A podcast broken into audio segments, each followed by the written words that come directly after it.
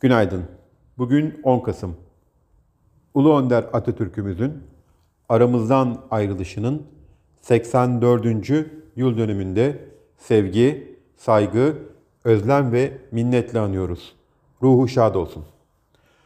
Amerika Birleşik Devletleri Başkanı Joe Biden, 2024 başkanlık seçimleri için adaylık niyetinde olduğunu ve bu yıl sonuna kadar kesin bir karara varabileceğini söyledi.